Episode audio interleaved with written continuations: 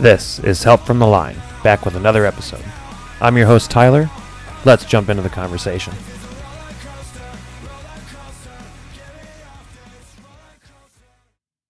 Hey guys, welcome back to another episode.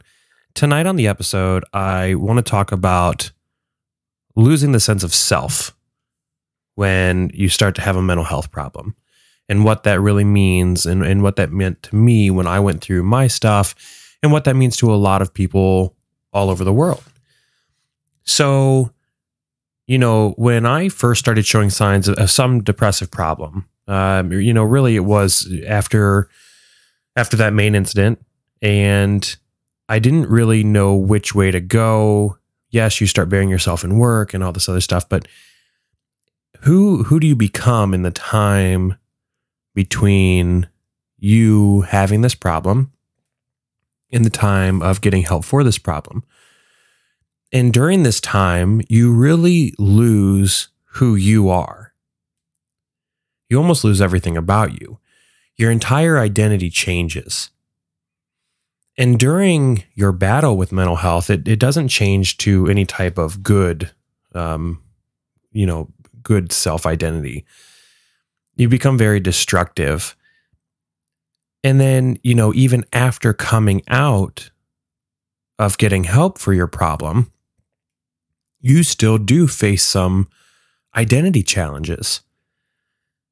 And, you know, yourself as an individual, you have been completely changed by this experience and by everything that you've gone through, that by the time that you are walking out the other side of it, you really are a different person. And a, I mean, a lot of it at the end is a good change that you've gone through. You know, you you walked through this this horrible thing, and, and you, you know, you're still standing. And there is some good to that. But at the same time, you are not the person that you were when you stepped into the incident that you had that created problems for you. So, you know, at the beginning, what I mean by the loss of self is, you know, I went from walking the walk, talking the talk, being the person that I was. Everyone knew who I was. Yes, some people didn't like me. That's just life. To... I didn't really, you know, in, in the next coming couple years, I wasn't me. I wasn't myself. I didn't really have any of my own personality that I had before.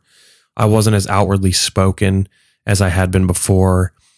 Uh, I wasn't at all as joyful or happy as I was before. Now that's kind of expected. You know, so before the incident, I was very involved in, in you know, training and teaching and and all this other stuff. And then after the incident happened, yes, I was still involved in that stuff, but it was not as outwardly expressed as it, as it had been before. I did things more so because I had to than because I wanted to. And, oh, well, I made this obligation, so I guess I have to fulfill it. And that was kind of just the path that I walked at that point in time. Nothing that I really did while all this was going on was necessarily because I wanted to do any of it. A lot of it was just because, well, I had already made a commitment to do this, so I'm just going to go ahead and do it, even though I have no real want to do it. And even at that, you know, you do start to to make some very dumb mistakes, and, you know, you can really make yourself look bad. But I didn't care. And anyone that's been, you know, that has dealt with this problem, that has gone through anything like this, I'm sure that you all understand this. When you're going through the initial phases of depression, you know, or even into depression, you don't really care what people think about you because, well, why should I? You know, you, you tend to look very deeply inward. You don't necessarily look outward. You don't really care what's going on in the outside. You don't really always care what's going on in the inside either. And nothing really becomes anything that you yourself wants to do. You really start just going through life doing everything because someone wanted you to do it, you know, or you had made the commitment to do it. or, you know, really it, it was mainly focused, almost everything that I did at that point in time was really focused on what someone else wanted me to do. And, th- and that's what I really mean by, you know, you lose self-identity. You stop doing things because you want to do them. You start doing everything because everyone else wants you to do it. And then what do you do on your own time? Well, take your pick. You know, me, I, I drank and I drank a lot. And that's just what it was. You know, I, I wasn't stupid with it. I get that. I, you know, I tried to be as okay as I could at the time, not saying that anything was really okay, but it was just one of those things. I, I did what I did in my own time, but really everything else was, well, you know, I got to go do this because I have to go look okay to everybody else. And there's another thing, you know, when you, when you lose your own identity, you really do focus on looking okay to everybody else. No, you do not necessarily care what they think about you, but you don't want the questions. And I, I really felt that that was, that was, uh, a big thing for me.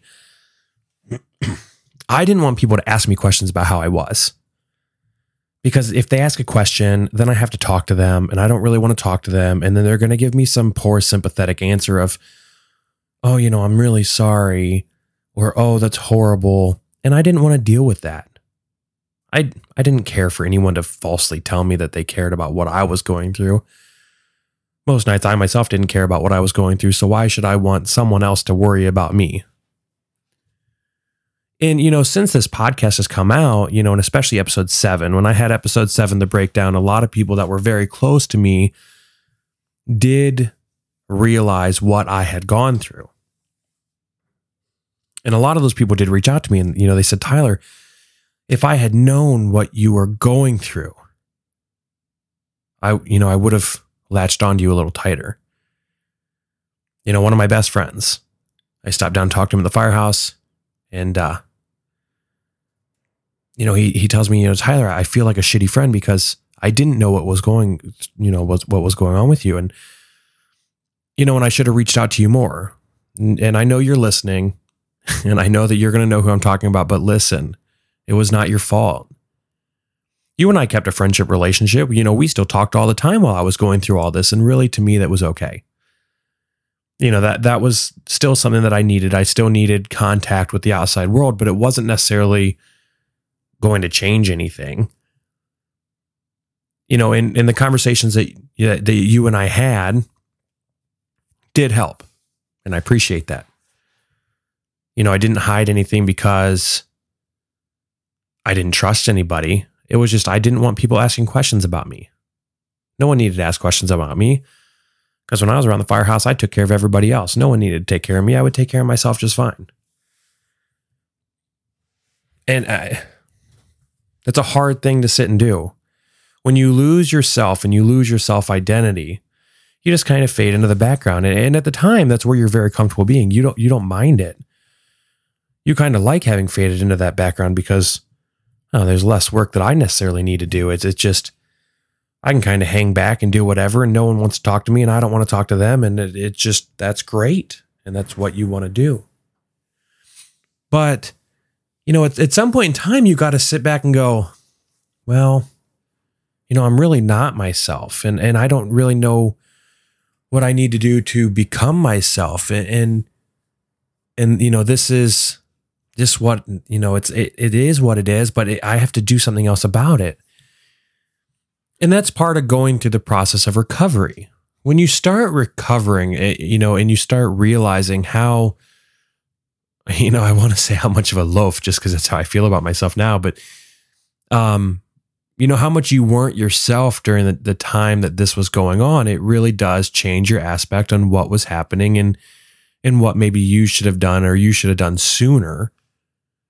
That really gets you thinking, you know, and really your mind processes start changing on, oh, geez, you idiot. Like, what did you do to yourself? You know, you had ten people that would have, you know, been fine with you reaching out to them and you chose not to. You are, you know, you're a horrible person. And I, it's not, you know, now I guess it's okay. You know, it's okay to look back and go, Tyler, you're, you know, you're stupid. What did you do?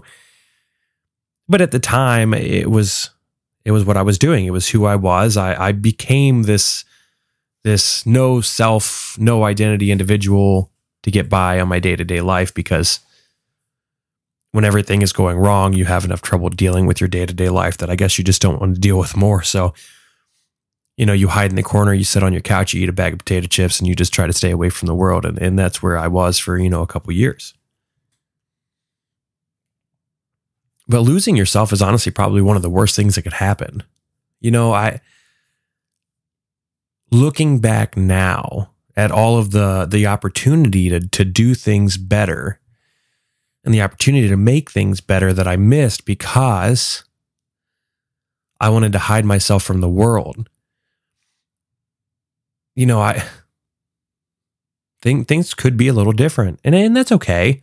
I'm not mad at myself for really missing anything. I, I'm extremely happy that I got the help that I got, you know, that I that I made it through the challenge that I was going through. But I guess that things just could have been different. And, it, you know, if, if I concentrate too hard on that, then it just kind of makes you feel bad, but don't. You know, that's another thing. If you've gone through this situation and you lost your identity and you lost yourself and, you know, you went through some of this stuff, don't ever look back and go, wow, I am stupid. Don't do that. Because the only thing that, that does is that just makes you feel worse about what you went through. And, and then you can really just dig yourself back into a hole. And that's not what we're here to do. Mental health is such a fragile thing. And, you know, I look at, at all of the, the sites that follow me, and I follow them, you know, especially on my Instagram account. You know, that that's the, the biggest account, you know, the biggest platform that we use. As I look at those, we are making this incredible push in emergency services about mental health and bringing all of this stuff to the forefront and really making it important. And, and to me, this is one of the most important topics to talk about. We have way too many guys in our line of work, and girls, that are fighting this mental health challenge, and they're trying to keep it a secret. I've been there. Trying to keep this a secret is, it's one of the, the hardest things that you will ever do, but it is one of the things that you will go out of your way to try to keep a secret from everybody else, and that makes it extremely hard. And it puts a lot more pressure on your mental health because you're trying to keep it a secret from everybody else until what? Until you break. You know, we always have those those resources to reach out to. And I, and I think that normalizing that inside the fire service is, is one of our number one priorities that we need to do to change the status quo. We need to make it normal for people to be able to reach out to these numbers. You know, the first time that I ever reached out to a hotline number, I was scared to death to do, and I don't know why. I knew that it was anonymous, but it's one of those things that we're just programmed not to do. And until you do it, you you know you're scared of doing it, you're afraid of doing it, and sometimes you just have to.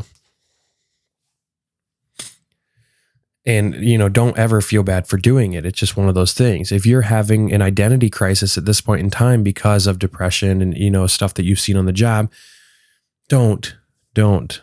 let your identity disappear. Reach out for help and, and, you know, and find it. And that's okay.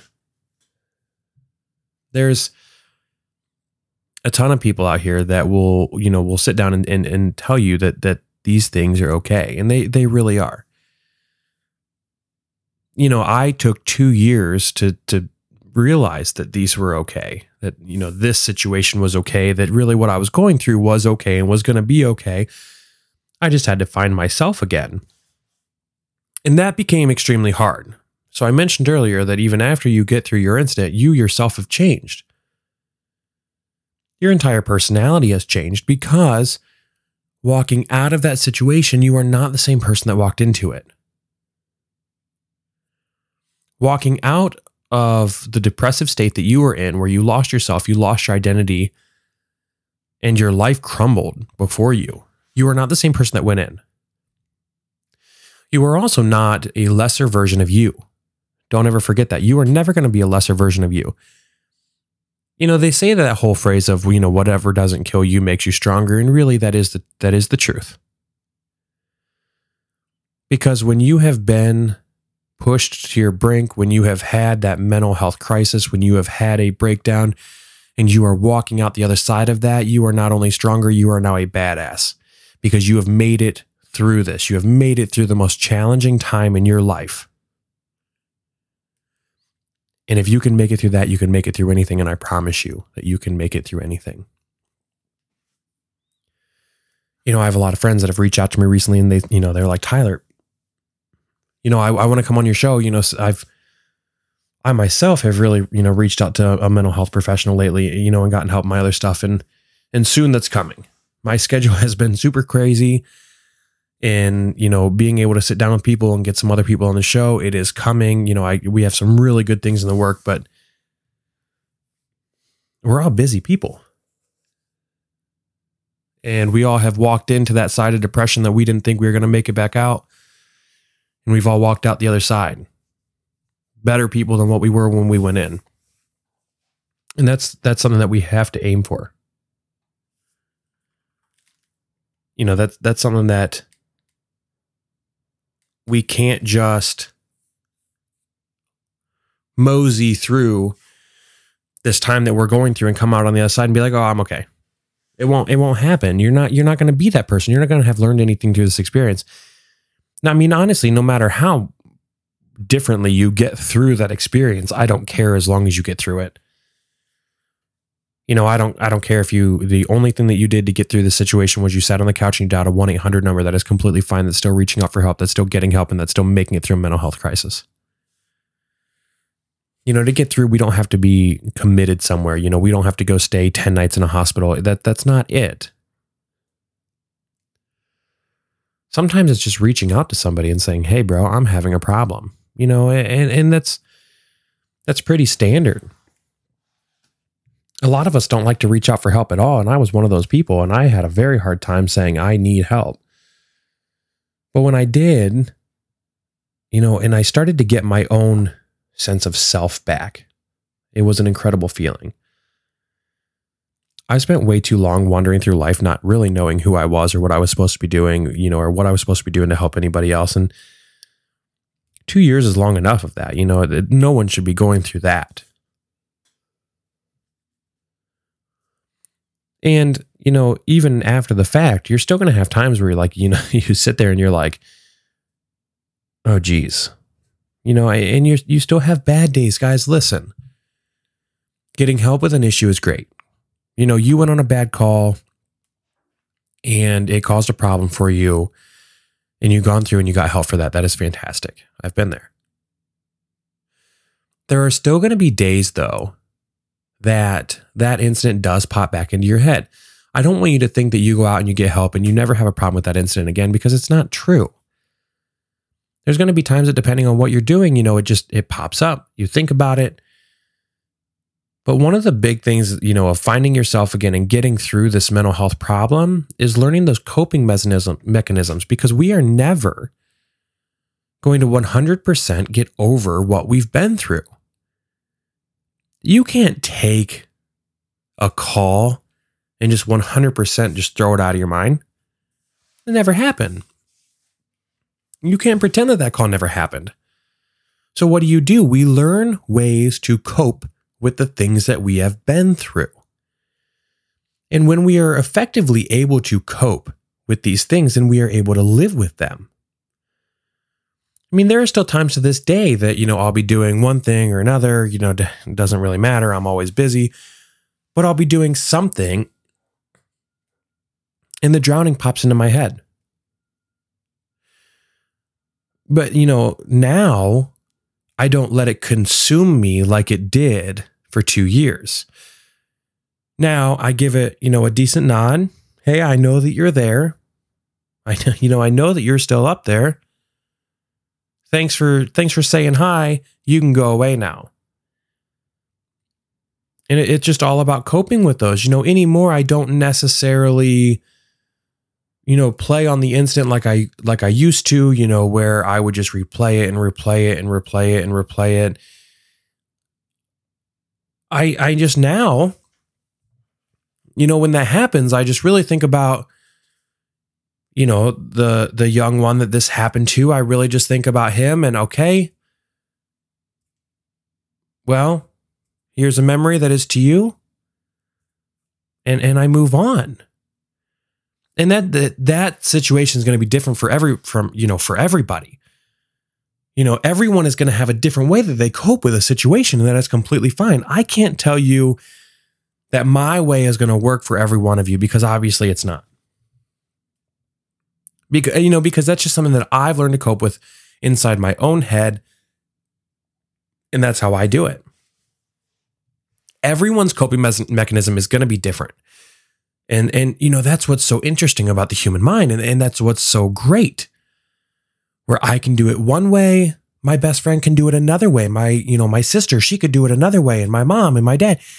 And everyone has their own ways of coping, and that's completely fine. Now, what is not completely fine is when you get into destructive coping. That's when you become an alcoholic, you get on drugs, you, you know, you get all these bad habits. That's destructive coping. And that that is not good. I I did that. We all know the story.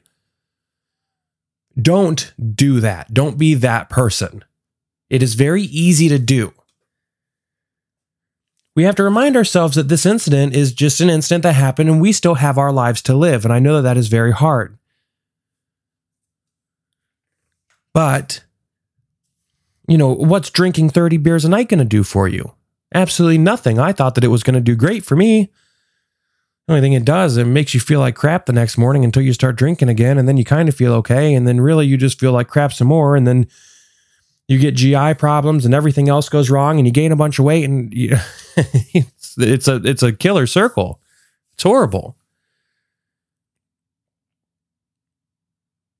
Finding yourself is very important, though. Refinding yourself and finding who that new you is going to be when all the dust settles. Because, you know, even sitting here now, I didn't, at the beginning of the incident, I didn't know who I was going to come out to be after everything played out and was done. I had no idea. And, you know, when that happens, you you become a little nervous about who is going to come out on the other side. Because ultimately, there's a, a couple of different versions that could come out. You get a handle on things, you take care of everything, you learn from, you know, what, what was going on, you learn from the incident. And the you that comes out on the other side is the better you. You know, the you that has learned from this, the you that has learned ad- adequate coping mechanisms that are healthy coping mechanisms. And, you know, you have learned to take back control of your own life. On the flip side, the other person that can come out is the person that didn't learn adequate coping mechanisms, that hasn't let go of the incident, that is still replaying the incident, but, you know, believes themselves to be fine.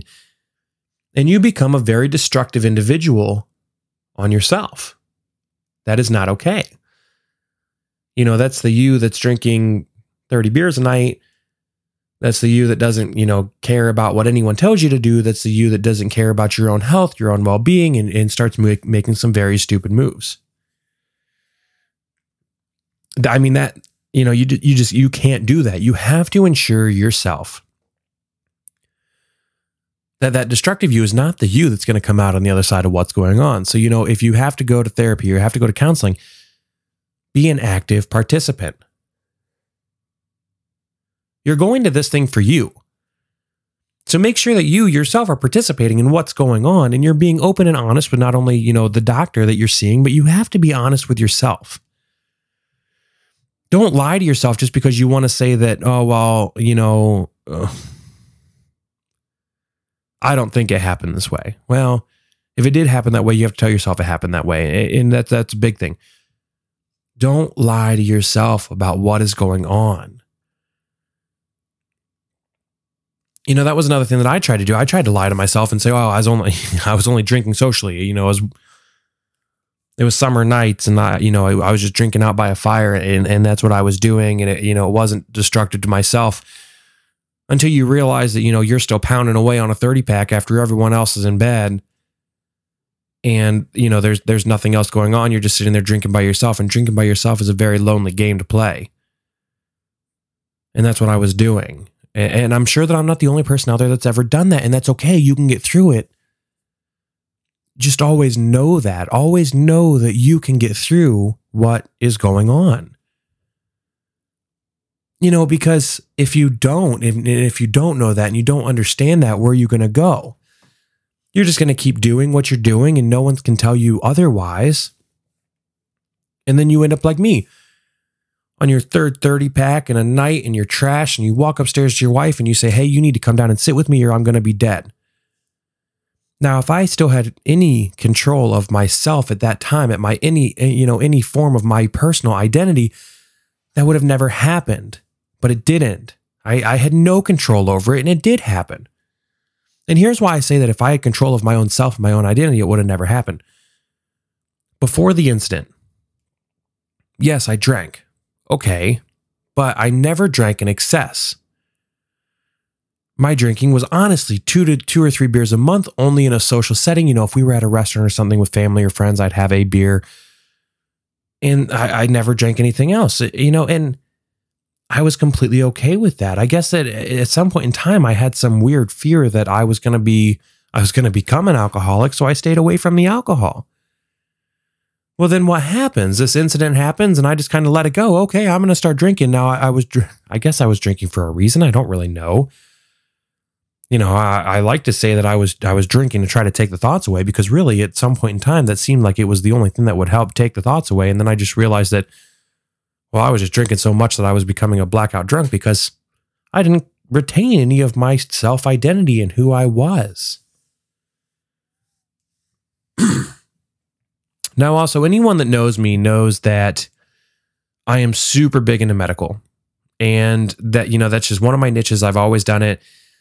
And during this time after the incident that, that we were dealing with everything, I just kind of went with the went with the flow. I I didn't mistreat any patients, you know, and I didn't do anything that was wrong.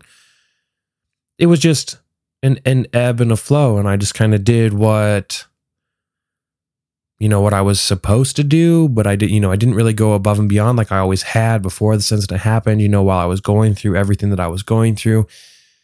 And that seems strange to me. And, that, you know, there's a lot of people now that after these episodes have come out, they're like, ah, like this makes a lot of sense now because you were very off during this time. Well, you're right, because I wasn't myself during this time.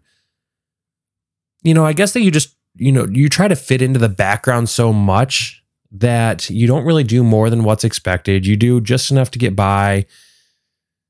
And even if it's not you, you're just one of the shadows now. You know, you're just staying mildly quiet and you're staying in the background. And, you know, if you were a person that pushed the envelope beforehand, you know, or, or spoke up beforehand, you weren't going to do that anymore.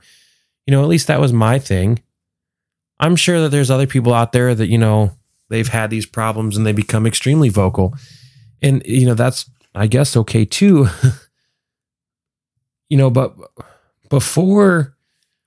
Before you really want to get to that point that, you know, you're you're spouting off at the mouth, you know, it, it, because of one of these situations, we got to make sure that we have ourselves in check, you know, and that, and that we've been to to some of these, you know, help places, you know, that we've called the one eight hundred numbers, you know, that we've reached out to an area support group. We've reached out to our department's, you know, peer group, and, you know, and, and really tried to help ourselves. Guys, I can't. I really just can't stress this enough, how much of your your personal identity you lose when this happens. And it's it's it's incredible to look back now and think about who I was before everything happened, who I was during everything, and then who I am today. Things are extremely different. You know, before that incident, I was probably one of the happiest people in the world. And I'm not, I'm not, not happy now. But, you know, things do change. And, and I think that at this point in time, I made the right moves to change myself to the best possible person that I can be. When you lose yourself, you have to find it. And, and I, I can't tell you guys enough to do everything possible to re-find who you are. Because if, if, you, if you can't, you're going to come out that opposite side in the, you know, latter part of what you want. If you can't find who you are, you're going to be someone you don't want to be. And a lot of times it'll, you know, it may, it may still be that person that you were when you were dealing with everything. And that's, that's hard, guys. That's hard. I, I don't want to see that happen to anybody. I let it happen to myself. You guys have heard my story. And it just, finding, finding who you are and making that turn for the better is one of the best things that you could possibly do. It really is. So let's let's talk about losing yourself for a minute and, and what what it's like. So, you know, you get these intense feelings of sadness and hopelessness and despair. And you lose the pleasure in any daily activity. I, I mean, honestly, I I just kind of moped around and did whatever, and nothing was super exciting, and nothing was, you know, I, and that's just what it was. It, you know, it it was what it was. I didn't sleep. I didn't sleep at all. You know, if, especially now, if you're already having a problem with insomnia, reach out to somebody, find some help, call your doctor. Because when you add in this extreme exhaustion on top of everything else that's going on, that's not good. You know, you have that change in activity level.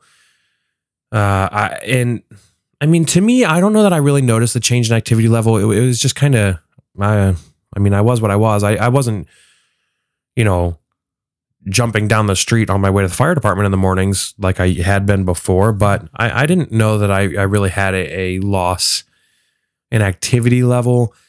And then I did have an extremely diminished ability to think, because I only thought about one thing, and it was that incident, and that was it. And and that that just, it was mind-boggling that, you know, I, I had had such a crisp mind before, and I'm like, oh, I can't think about this. I can't concentrate on it. You know, any task that I was trying to do, I couldn't do longer than like a half hour, and then I was off to the next, and that just wasn't me. And, and that's what I mean. You know, that's part of the, the loss of self. You don't have the ability to, to, you know, focus in like you had before. I mean, guys, I could sit and, you know, work on one thing for six hours, and during this time, I would sit down, and thirty minutes later, I'm like, nope, can't do this, and I got to get up. Okay, well, that was just one of those things. It, it, it was, it became very frustrating. So even as you're going through this time, you will, you know, I, I noticed especially that these things that were happening to me were just extremely frustrating. Because I knew in my own mind what I needed to be doing, but I could never convince myself to do it. So, you know, it was almost like really living inside your own head, where something else had really taken over, and you're standing in the background yelling at yourself, hey, you need to be doing this. Stop doing that. You're just doing nothing but hurting yourself. Let me back in there. Sometimes you have to listen to that voice. Had I listened to that voice when I should have, I mean, probably a year, year and a half sooner, I would have gotten the help that I needed. But instead, I'm like, ah, shh, shh, be, be quiet. I got this. Well, what am I going to do? I'm going to go back to doing ah, just this whatever. I don't really care. So, if you feel like you're losing yourself, if you feel like you've lost your identity, it's time to reach out to somebody. It's time to get that help before you are no longer able to. It, it, you know, there's nothing wrong with it. Guys, we got to change the status quo that we all currently live, you know, especially in the fire service, where it's okay. I don't, I don't need any help. I'm going to be completely fine. And I'm just going to keep going on to the next one. I'm going to keep pushing through this, and on to the next call we go. It, it's not okay. Because when that happens, we just keep adding on and adding on and adding on. And what happens next? We, we then are buried in so much stress that we just can't handle it anymore. And, you know, that's That's a hard, that's even harder than, than just, you know, dealing with the one incident. You know, you now have so much stuff on you. And incident after incident after incident. And there's nothing that's really helping. I mean, we've all been there. A lot of us have been there. If if you have a critical incident that happens, you need to get help for that critical incident. And do it before the next one. You know, you don't have to wait till ten thousand incidents have happened and, you know, you're completely unable to sleep and you're not doing well and, you know, you've lost interest in everything and yada, yada, yada. And, and then, you know, finally you're like, oh, I need help. Because, I mean, that's, that's just a horrible way to go about things. I trust me, I was there. You know, I was still running calls and running shifts during all of this, and I had glazed over everything. And, you know, I always thought that if I had that next bad call, that things would be easier. You know, okay, well, if I have... If I have another bad call, it'll take this one out of my head. And then I can move on. And obviously that wasn't that wasn't the case. The next call would come and it would go. And well, shit. You know, I'm still I'm still still thinking about this. And nothing helped until I, I reached out and got help. I can't stress that enough. If you yourself are going through these times where you don't know who you are anymore, you need to reach out for help. And, and it, there's, there's nothing wrong with it. It's completely okay. So guys, here's some of the places you can call for help. Safe Call Now. one two zero six, four five nine, three zero two zero. twenty-four hour helpline staffed by first responders for first responders. one two zero six, four five nine, three zero two zero. There's a Fire E M S helpline, one eight eight eight, seven three one, three four seven three.